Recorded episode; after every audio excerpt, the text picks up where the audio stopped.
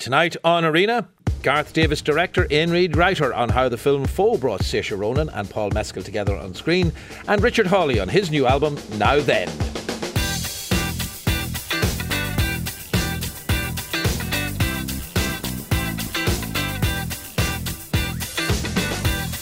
51551 is the text. You can tweet the programme at RTE Arena. Academy Award nominees Saoirse Ronan and Paul Mescal star in the film Foe, a haunting exploration of marriage and identity set in a very uncertain world. The story revolves around this married couple, played by Ronan and Mescal, who lead an isolated life on a remote farm, but their quiet life is thrown into turmoil when an uninvited stranger shows up at the front door with a startling proposal regarding a move to outer space.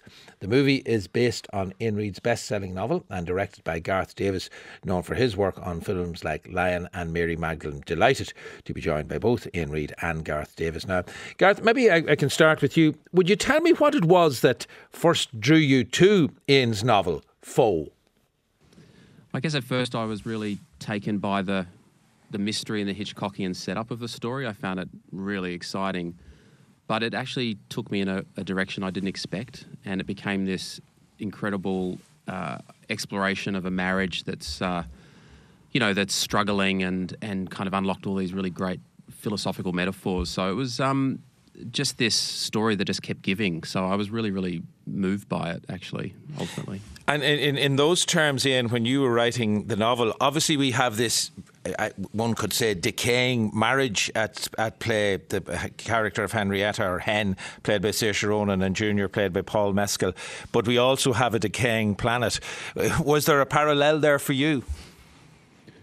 Yeah, there there was. I think when I was initially writing the novel, I was most interested in the relationship. That's what I started writing about was this uh, particular kind of relationship that wasn't necessarily affected by one dramatic act like an affair or something, which is what we often see depicted in film and, and novels, um, but but a relationship that was um, affected by something over time that was maybe um, hmm. you know rotting slowly, and that seemed to me to be uh, connected to the environment and and and so that felt like an apt metaphor to use for this story to, to set that as the backdrop of this uh, marriage. And and very much as Ian describes it there, Garth, you know, that, that big philosophy behind it is in many ways the job of a page, whereas close, personal, and uh, th- that kind of emotional relationship between the married couple here is more often than not the, the job of films. Was it a difficult job to marry the two? Because the both of you adapted the, the novel for the screenplay. Was it a difficult job to marry those two uh, masters, if you like, relationship and big philosophy? I guess that's what was really exciting about it. Um, the challenge, it was definitely a challenge, there's no doubt. Um, but that's why everyone came to this project, including the actors, the cinematographer, because there was it was almost like an Escher. There were so many secret rivers and layers and metaphors that we could kind of draw out and exude through the filmmaking. So uh, I really loved it, and I guess for me, I, I love. Um, I love what you get from the watching the movie is this you, you were reminded of our interconnectedness and um, and where our responsibility lies in not taking things for granted, and um, that's what I really love about the film.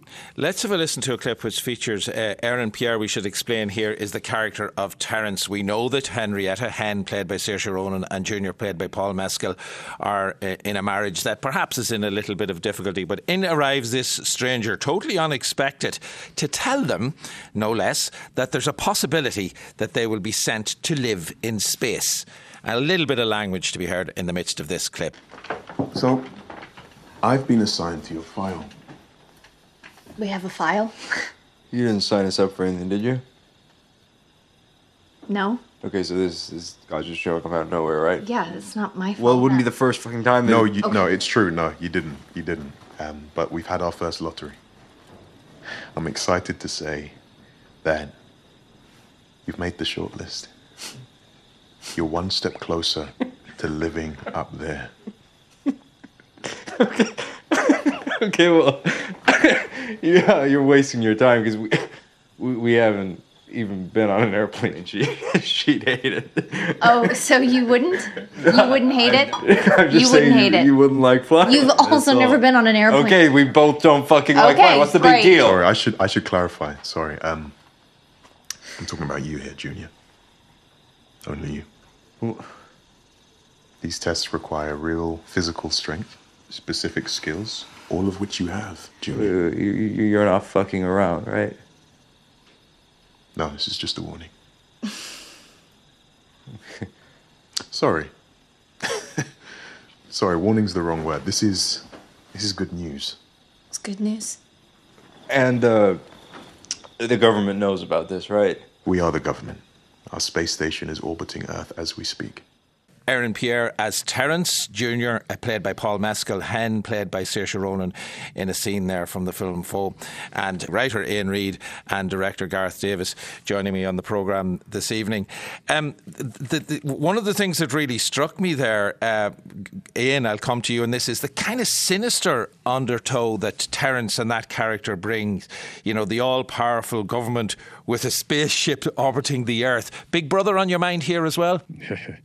I, you know, I think what I was really thinking about with with Terrence uh, was introducing a character that um, would leave people wondering about his aim and, and what he was uh, what he was trying to do. Um, I, you know, thought of him as being someone who is very charming when you first meet him, uh, and likable, and and puts you at ease. Um, but but what he the lines that he's delivering, the information that he's he's trying to convey to this couple, um, there's a little more to it um, than sort of his his demeanor might suggest. And I think definitely didn't want to fall into the category of sort of a cliched villain. Yeah. Uh, because I, I don't think he is that. I think he's something else. And something that was interesting while I was touring with the book, uh, people always would want to know about the title foe and and some people thought is that Terrence and I- love the idea of mm. interpretation and people can interpret and I think that's true also with Terrence that lots of people will interpret his motivations in in a, di- mm. in a lot of different ways and, and I, I kind of like that. And that's down to a wonderfully nuanced performance, it has to be said, from Aaron Pierre. But you'll, you'll forgive me if I go to both Saoirse Ronan and Paul Mescal.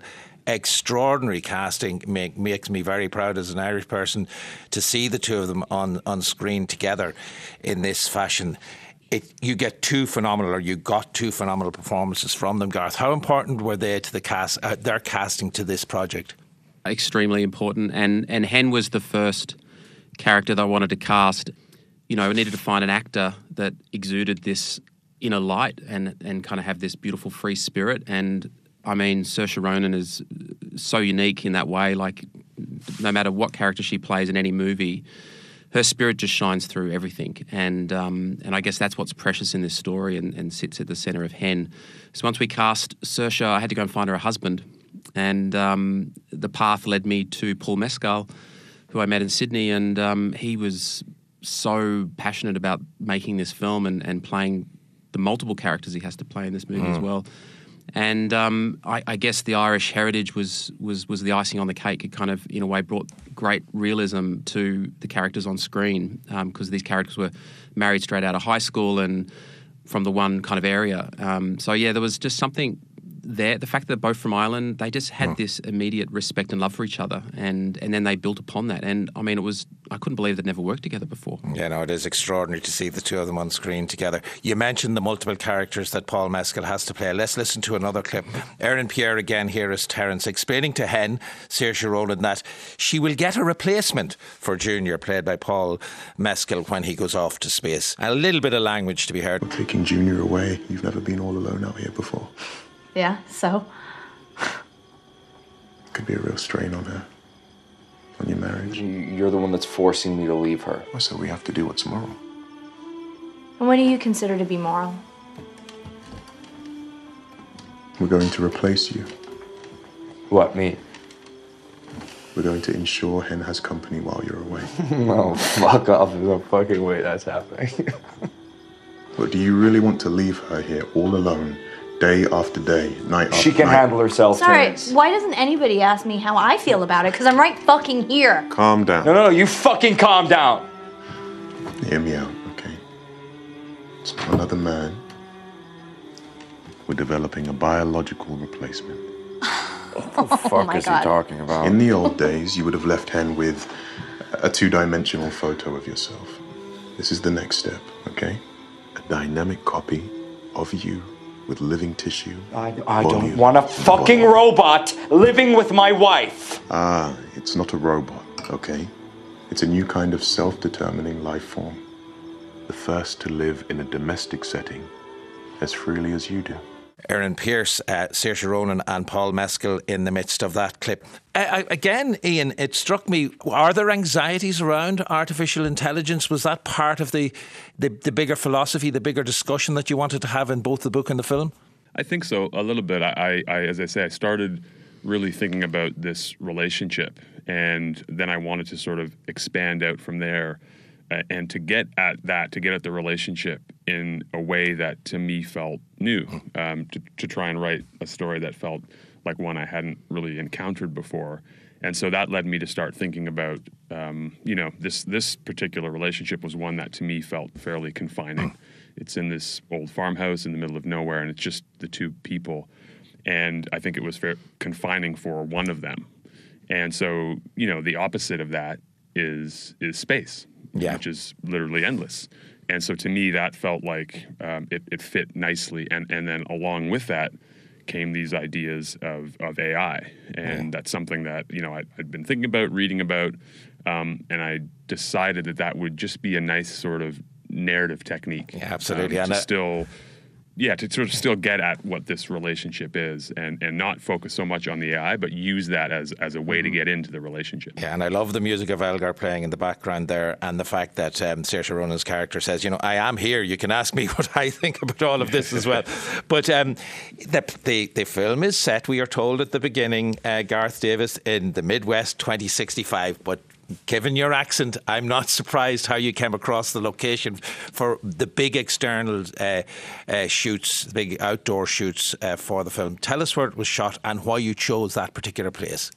Yeah, uh, it was never the plan to shoot in Australia, but that's where we ended up shooting. Um, I guess Ian and I stumbled across this gorgeous farmhouse in Canada, um, and that, like a very Andrew Wyeth kind of house, it, it definitely became the totem of the movie. But we had to wait quite a while for Saoirse to come on board, and, and when she became available in the northern hemisphere, it'd be snowing, so that didn't really work for us. So I guess um, I was just thinking about Australia, and, and it does have uh, an incredible landscape, a lot of spirit in it, and there's definitely lots of devastated landscape in Australia too. So we kind of took the farmhouse and built it in the Australian landscape to kind of create this near future world. Um, so yeah, it was it was kind of a, a crazy idea, but it really really feels immersive. Finally, Ian Reid, seeing that process or that journey from page to screen, does it make you feel that you'd like to do something like this again? Oh, absolutely. I, I think I, I didn't have it in my mind when I was initially writing the novel that it, it would ever um, turn into a, a film, and so I was I just sort of followed that path as it came up, and it was so enjoyable.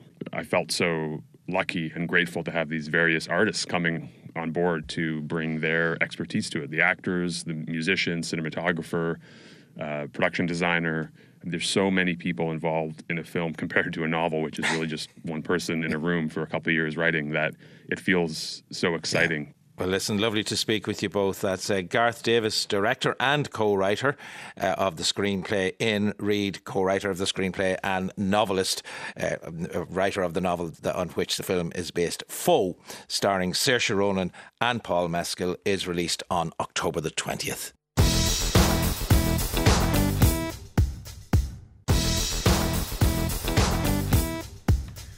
Richard Hawley is one of the most respected songwriters and musicians in Britain. He has collaborated with Pulp, Arctic Monkeys, Lisa Maria Presley, uh, Lisa Marie Presley, Paul Weller, and Elbow. He's written for television and film, including recently co-writing songs for Wes Anderson's Asteroid City. At this year's Olivier Awards, he won Best Original Score for his musical Standing at the Sky's Edge. This Friday, his career spanning new album called Now Then, the very best of Richard Hawley, will be released. Here's the opening track Open Up Your Door. Open up your door. I can't see your face no more. Love is so hard to find, and even harder to define. Oh, open up your door, cause we've time to give, and I'm feeling it so much more. Open up the door. Open Up Your Door, there. opening track on Now Then, the very best of Richard Hawley, double album that we are talking about this evening. And I'm delighted that Richard Hawley himself, one of the most respected songwriters and musicians in recent British musical history, is on the line to speak to us about his two decade plus career, including multiple nominations of the Mercury Prize and Brit Awards, collaborations with the likes of Pulp, Arctic Monkeys, Lisa Marie Presley, Paul Weller, Elbow, the list goes on and on. Richard, great to have you with us uh, this evening on Arena. I love that that opening track. It, you kind of, you know, this idea of open up your door. That's what I felt you did for me across all of the twenty-two tracks here. You opened up your door and you invited me in and said, "Hey, this is me. Do you want, do you want to spend a bit of time with me?" Was that kind of half the intention? Yeah, probably. But I guess you know I'm a steelworker's son from Sheffield, so my mother made sure that I was brought to be very polite, and I always opened up doors maybe it's a Northern British thing. I don't know. Yeah, well, or Northern English. You know. Yeah, absolutely. And it, it, struck me that even that that title now then has a kind of a, a Northern English flavor off it. If you put if if you do it in your accent, it kind of has the directness and the honesty of a Northern English sound to it.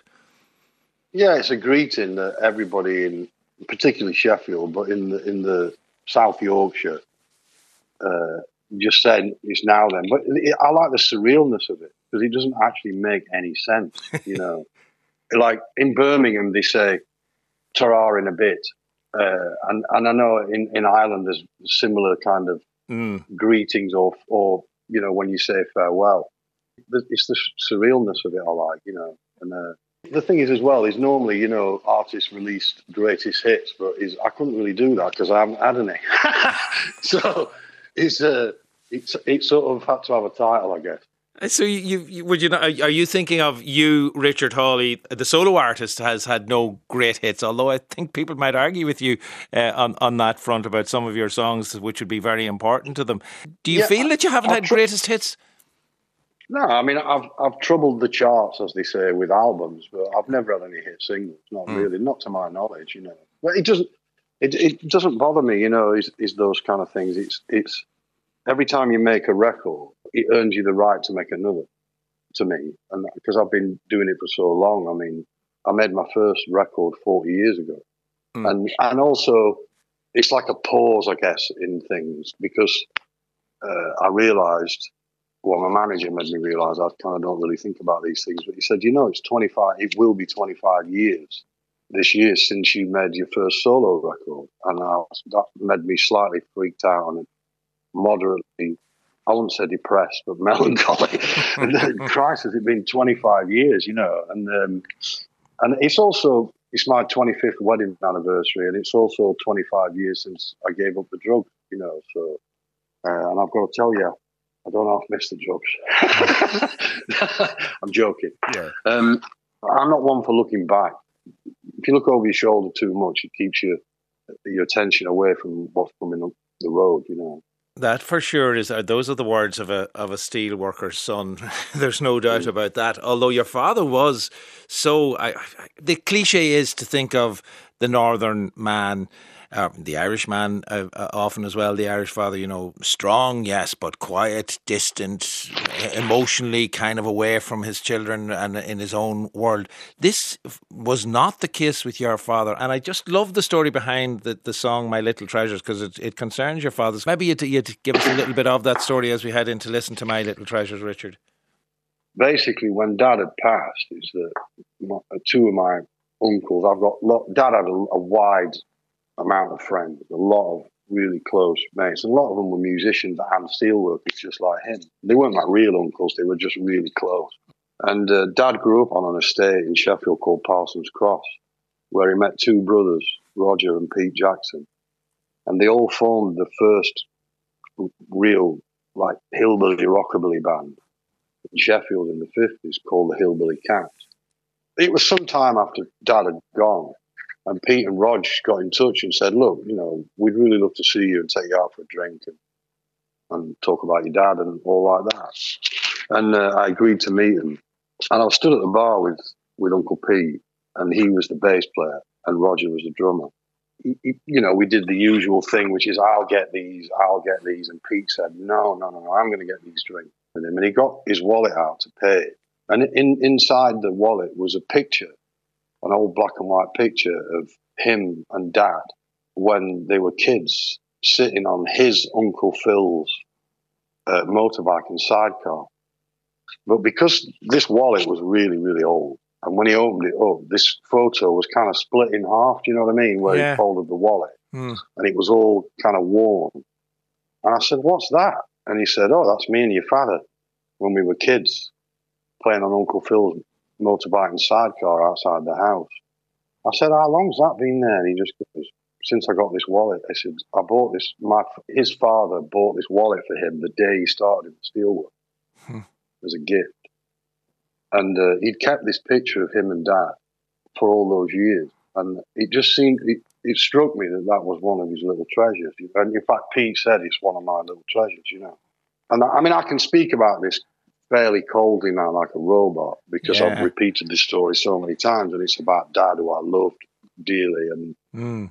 and gave me so much. You know, Let's listen to a little bit of My Little Treasures.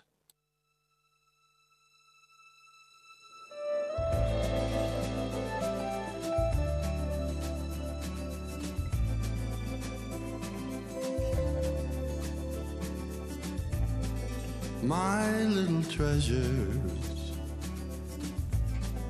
I keep close to me.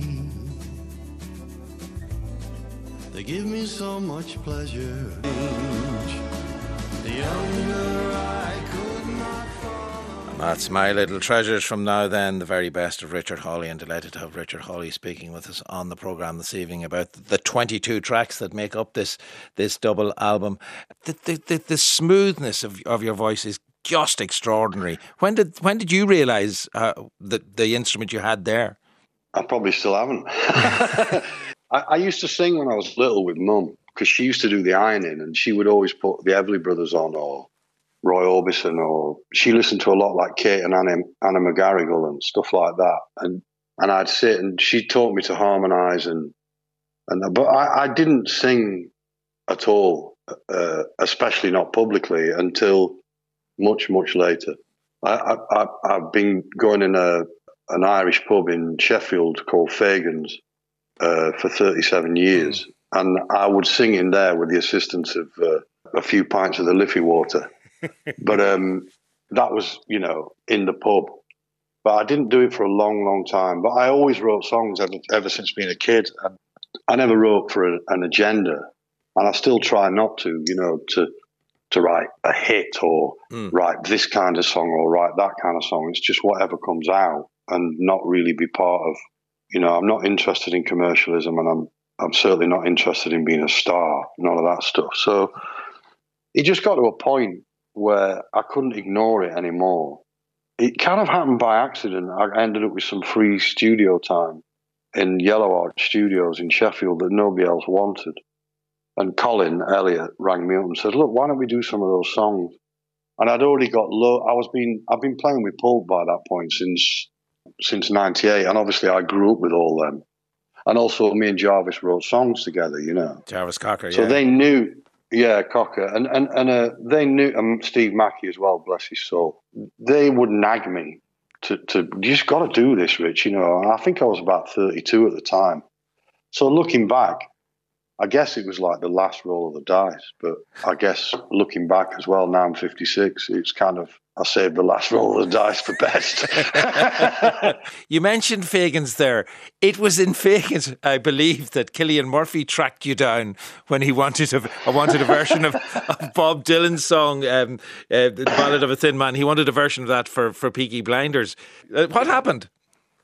uh, Fagan's is, is on Broad Lane in Sheffield. I used to go in there and just play or listen, you know, whatever it was. People, you know, what it's like you've got a session on, people get to sing a song, and and then you listen. And the phone went, and Tom, the landlord, said, It's some guy called Anthony on the phone for you. And uh, I just remember speaking to Anthony Burno. I've become very good friends with. He was the director of the Peaky Blinders. thing. Yeah. and he's a great guy. And him and Cillian, the story goes that they went to the pub to discuss names of who was going to do this ballad of Thin Man. And I think they got to the second pint and said, "It's got to be Hawley." So, and go. I'd never met them before, and they just rang me up in the in the pub, and I didn't know who the hell they were.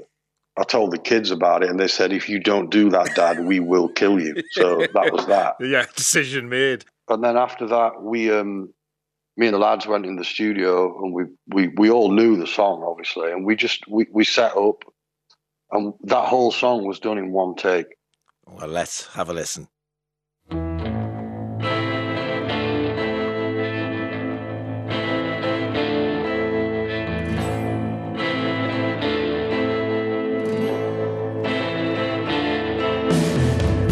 You walk into the room with your pencil in your hand.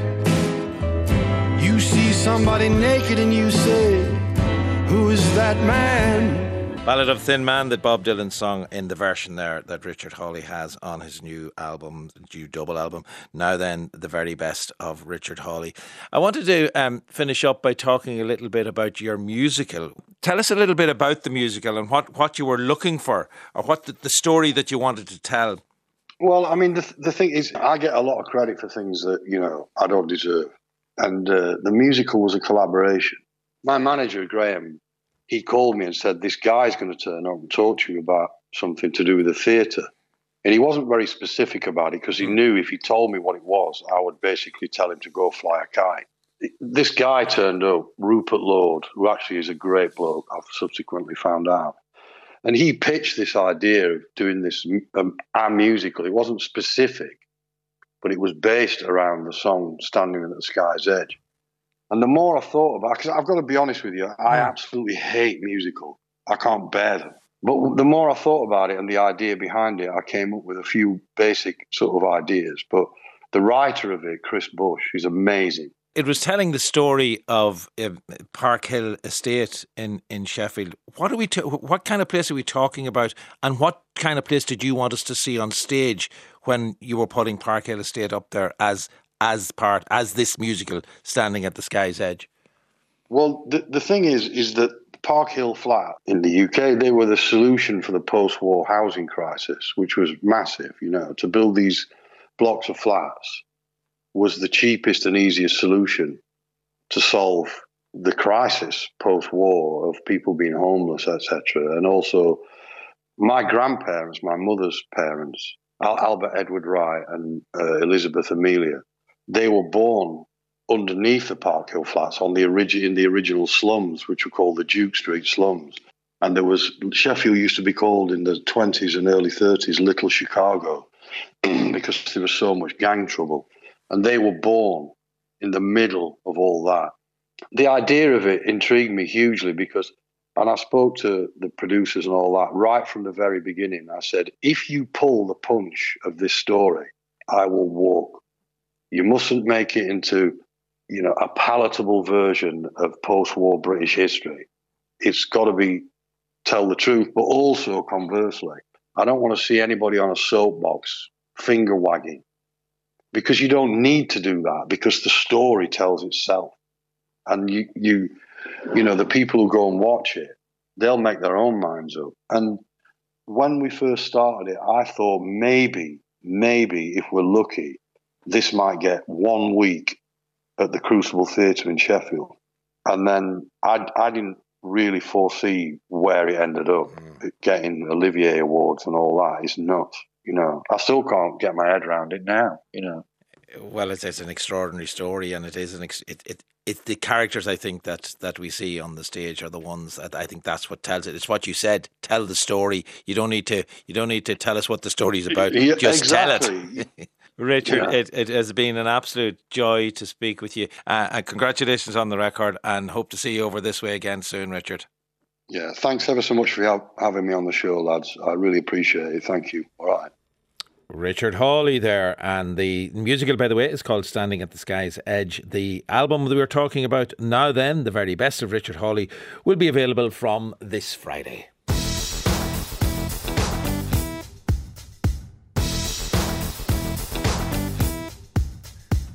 The Gone is a six part mystery thriller set in Ireland and New Zealand. It stars Richard Flood as Flood, I beg your pardon, as Theo Richter, a hardened Garda detective called to the other side of the world to help with a missing persons case involving the daughter of an Irish Special Criminal Court judge who has vanished with her boyfriend in a rural town called Mount Affinity. Richter, along with a young Kiwi detective, Diana Hui, uh, set out to find the couple, but there are some rather sinister elements at play, and the baffled detectives are left a little distracted. The series starts this Sunday night on RTE1 television, and Chris Wasser has been watching it uh, for us. That's the basic setup. Yeah. Um, it sounds like a reasonably good way to start out, Chris. Yeah, it does. Yeah, and the initial vanishing, yeah, you're you're on board. Uh, you you get to see this couple, Sinead and Ronan, for a few minutes in their house. Uh, played by Rachel Morgan and Simon Mead. And, and Simon Mead, yes, that's it. Uh, who live at the bottom of this, you know, in this rented house at the at the at the foot of this Mount Affinity, um, and they're preparing dinner for guests. You don't really know who they're preparing dinner for, but one of them, uh, uh, uh Ronan, that is, he has bruises on his face and he's got a cut. So you're inst- you're immediately thinking, what sort of trouble is this guy in? Mm. And then we cut to an empty house. We have their parents walking in, played by uh, Liam Carney and uh, Michelle, Michelle Fairley, um, and they're walking into a house filled with smoke. You know, the dinner is ruined, the phones have been left behind, the car's no longer in the drive they didn't just nip out for milk, They have vanished without a trace. So this, uh, the mother of Sinead, played by Michelle Fairley, uh, she calls this hardened detective, as you said at the top, back home. That's Richard Flood's character. His name is Theo Richter. He's actually on the verge of retiring from the guards, and he won't tell his superiors why. But clearly, something has happened in his life that's mm. made him hmm. want to reevaluate things. Okay. He's in a bit of a mess, and he gets this call right in the nick of time because he's sort of looking for trouble. He causes a bit of trouble after his staff Christmas party. He's a bit all over the place. Um, and he gets this call saying, I need you to come out here. The judge is his friend. My daughter's gone missing. Can you hop on the next plane to New Zealand? He does. Uh, what if he doesn't? We've no television series to, to, share. And when he gets out there, which has a touch of the hidden assets feel of it, yeah. he's going to, um, which is just finishing up on on, on uh, television, on RTÉ television. Um, he, he he's going to go out there and he's going to team up. In fact, with a Maori detective, isn't he? He is a Maori detective. detective. Yes, her name is Diana Hui. She's played by uh, Acushla-Tara Kupe. Uh, great character here, where you have this, and we've seen it a million times before. And this show is full of cliches, but I did quite like this character mm. setup where you have the this, this idea of a character returning to the hometown that they thought they'd left behind. You know, and when they come back, you know they've got some unresolved business with family members. There's always a case that keeps them there. Yeah. Anyway, this this town Mount Affinity, uh, this is where she grew up. She hasn't been there for years. She hasn't come back in years, and she has her reasons for that. She has to uh, work alongside Theo Richter, and at first isn't too happy about that because this is her first big case, and she doesn't want anyone else kind of getting in the way. Yeah, not least a fella from Ireland coming over throwing yeah, his weight around the, the show. So that kind of gets a, a, sets up a certain dynamic. Let's listen to the first scene between Irish detective Theo Richter, played by Richard Flood, and his New Zealand counterpart Diana Hui, played by Maori actor Acushla-Tara Kupe. Here they are meeting for the first time. Irish woman Sinead Martin, a management consultant working locally, and her boyfriend, Instagram fitness influencer Ronan Garvey, have been renting a farmhouse in Mount Affinity. Sinead Martin's parents, Joseph Martin and Hannah Martin, a special criminal court judge in Ireland, raised the alarm when they found it deserted but undisturbed. Anyone with information you the Irish guy? the couple's whereabouts yeah. contact the nearest police station. Detective Theo Richter. Dear Steiner, who are you? Long way from home, you go here fast. I feel fast. I read your file. 20 years experience? This is my first investigation sole charge, so happy to use what you bring. Happy to be used. Doesn't sound like the warmest of meetings. Yeah. Uh, Dan Hui, actually, she tells us exactly how to say that name. Yes. Uh, doesn't she, in the midst of that as well? and of course, it's only right that the initial meeting should be a little bit frosty. He is, after all, he has flown to the other side of the world, literally. Yeah. I presume the, the does, or maybe I'm wrong. Does the dynamic change from there? It does a little bit. It's that classic thing where you know we're going to be spending hours with these people and they're spending days together, so the rapport is either going to improve or get worse. And hope you know. And in this case, it kind of gets a little bit better because you know you have a case of uh, Theo is he's not used to working with other people and he's not used to answering to other people, so he's going to have to change the way he works. And Diana is used to solving cases quickly, but this is her first as a detective sergeant, so she's going to have to slow down. So they're both able to advise each other, you know, on, on, on, yeah, on so, what they so should be there's kind of a yin and yang Yeah, thing going yeah. on there, which which uh, leads to a nice little bit of drama potentially. But uh, and we can't go too far down No. this. There's the Mount Affinity. Even the name suggests there's there's more to this place than meets the eye. There is, you know, look, there's a lot of unsolved mysteries in this town, and one of them is actually it actually involves the disappearance of Diana's mom. She was told that her mom took her own life when she was around ten years of age. She doesn't quite believe that. She, in fact, thinks that her mother's disappearance might have something or might have some sort of connection with the so-called mountain mm. murders, where you had two tourists two decades beforehand who were killed in the mountains. The the, the, the killer left a disemboweled goat at the bottom of the mountains, and thereby and, and therefore the, the killer was known as the Goat Man. But these cases were never solved, and there's a memorial that stands in the middle of the town, and this affected you know tourism in the town. People were afraid for their lives, but there is a sign that, as as the mayor tells us when we meet him, that the town was just about getting over it when all of a sudden two more tourists disappear. So this so it could be a case of kind of history repeating itself. It could be the same killer, but either way, Diana has an awful lot on her plate. And then you also have this green tech company, Hokuro, on the side that Sinead worked for. Sinead being the, one of the Yeah. people who's disappeared, and they're you know very obviously up to no good. So there's an awful lot going on in the sidelines. too. And f- briefly, your inner journalist is hurt Yes. by the portrayal of journalism in this. Uh, Yeah. I think, Chris, is it? I just think poor Caroline Bracken, who's quite good here and trying to make you know a proper character out of her journalist Aileen Ryan, but she's just that you know walking, talking cliche, that quintessential hardened journo that just thinks they can charm people with terrible questions, that thinks that it's okay to hound people when they're having their lunch, tries to you know buy information with cigarettes. It's just we've seen that too many times. I know I said the same for Diana, but Yeah. it's just it's a little bit too much. Okay, I feel there may be. I I hear you protest a little too much, but that's it. I'm sure you're being objective in that in that judgment of the journalist and the portrayal. Is it worth seeing? Yes or no? Should we watch? a little ordinary at the start, uh, a little too derivative too. There were times where it was reminding me too much of the Dry, too much of uh, Not The uh, Dry, the comedy not the series. Dry, the comedy Yeah. series, but the Jane Harper novel that was made into the Eric Bana film. Uh, reminded me of Sharp Objects, and you know you're thinking to yourself, why watch this? What you when you can watch those things? But I will say it does improve as it goes along. The performances Alright. by Richard Flood and also the actress playing Diana are quite good. Stick with it, basically. Stick with it is the advice from Chris Wasser. Uh, the Gone first of this six-part series is on Sunday, October the twenty second at nine thirty p.m. on RTE One television. It will also be available on the RTE player. And so to our latest RTE short story finalist, Dubliner Jamie Sampson. Jamie was the second finalist, or was a finalist, I beg your pardon, at the 2019 Hennessy Literary Awards in the first fiction category, and his RTE short story is called Off Season. You can find it to read on rte.ie on the Culture homepage. I'm delighted to have Jamie Sampson with me in studio this evening. Off season, you're bringing us to Torremolinos off season. Torremolinos, Yeah, in, in the middle of March. This sounds like something you might have done, Jamie. It is something I did. I went there earlier this year and um, was immediately struck by a very unique atmosphere uh, that you find uh, in the south of Spain on the off season. Um, and I immediately thought there's a story in this with its uh, palm trees and golden beaches, but there's a touch of ice in the air and a touch of something not quite right. Yeah, and um, I don't think you give us the outline of the story. I hope the only bit that matches here is the fact that you were in Torremolinos off season. Tell us the other part of the story Yes. that I don't think is autobiographical. Yes, the rest is is made up. Um, it's the story of a couple, really an ex couple, who were once engaged and decide on a whim to meet in Spain and see what happens. And there's a lot of history there, and there's a lot of uncertainty. And what happens is they discover that it's not easy to rekindle the past like that. Yeah. And so it, it ends up a little bit awkward and ultimately a little bit disappointing. Okay, and you kind of think, how long have they been apart?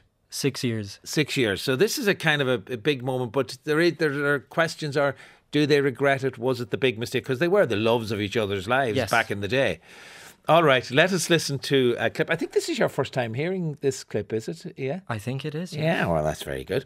Uh, let us. It's Rory Nolan who is reading here, and at this point, um, the, the two the two former couple have met up.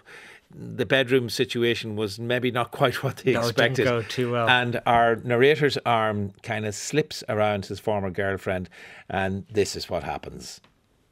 Don't do that, her dark form commanded. Sorry, I didn't. It's fine. We'll talk about it tomorrow. Just don't do that. I obeyed by rolling so far onto my side of the bed that half my body dangled over the edge, a position in which I remained like a chastened sloth until the following morning.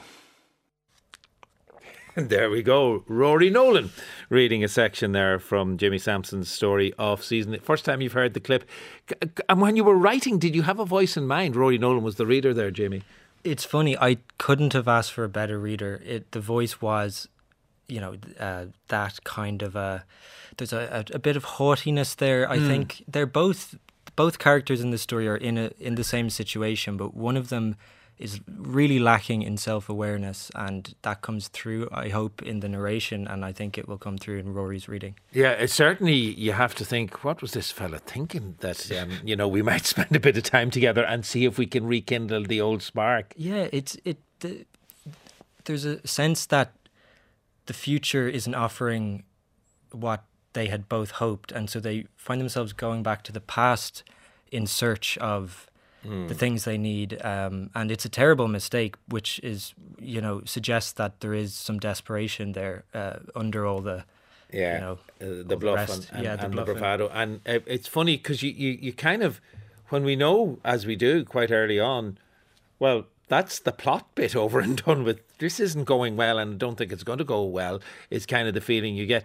And it struck me, uh, Claire Keegan speaking to us last night about this idea of tension versus drama. You kind of get the drama out of the way quite early on. So then, were you concentrating on tension from there on? Yes, and I listened to the program last night, and it, I mean, Claire Keegan, as well as a brilliant practitioner, is uh, a great theorist of the story, and I thought she got at something really close to the heart of what short fiction does so well, and what I was trying to do. That sense of it can be just as interesting in those little spaces of and silences between people when uh, you know entire novels are written in silence. And and has, have you been mostly concentrating on the short story form, or have you been heading towards novel writing as well?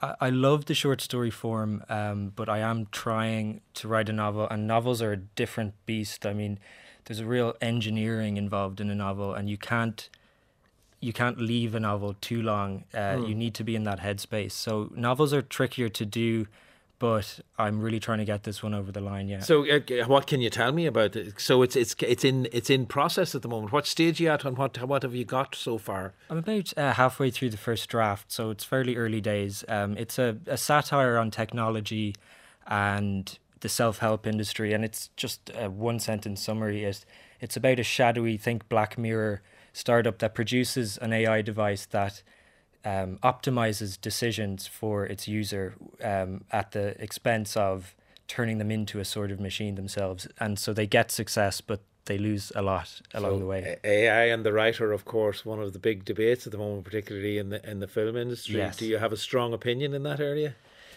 Yeah, um, I work as a day job as a copywriter, and I'm looking at AI not so much as a as a toy or a tool, but as a competitor. Uh, it's taking over a lot of uh, ordinary writing tasks. Um, I think creative writers, I think short story writers are safe for now, but who knows what the next update will look like. So, have you seen part of your copyright job disappear to AI? To some degree, I've I've certainly seen, I've I've felt my role as a copywriter losing ground a bit to the to the machines. Yeah. Well, stick with the creative writing seems to be the task there. Yeah. We'll see you on Friday week, of course. You will be out in uh, the Pavilion Theatre in Dún Laoghaire. We'll be back there. Jamie's story, Off Season, is one of the finalists in the RTÉ Short Story competition. It will be read this evening. You can hear it in full, read by actor Rory Nolan on RTE E Radio 1 tonight at 11.20pm as part of Late Date. And if you want to find out more about that event of ours on Friday the 27th of October at the Pavilion Theatre, paviliontheatre.ie for full information. I won't be here tomorrow night myself because I will be in the National Concert Hall with the RTE Concert Orchestra, Movie Music Masters. Brilliant music. I was in with rehearsals with them today. Bernard Herrmann's Psycho and Vertigo. You'll hear both of those. Danny Elfman's Batman and Spider Man. Rachel Portman, some beautiful melodies in uh, piano pieces from her, including a suite from Chocolat and Alexander Desplat, uh, Desplat's um, Godzilla, as well as Harry Potter and the Deathly Hallows. That's the RTE Concert Orchestra tomorrow night. Movie, movie, mast, movie, music masters, uh, National Concert Hall. You'll find out full details on rte.ie forward slash CO. But that is our lot for this Wednesday evening. Paula Shields and Leah Murphy researched. Ollie Hamilton was the broadcast coordinator. Ruth Kennington was on sound this evening, and tonight's programme was produced by Reg Luby. So I'll be back with you on Friday night here on Arena, but hope to see some of you in the concert hall tomorrow night with the RTÉ Concert Orchestra. John Creedon will be with you after the news.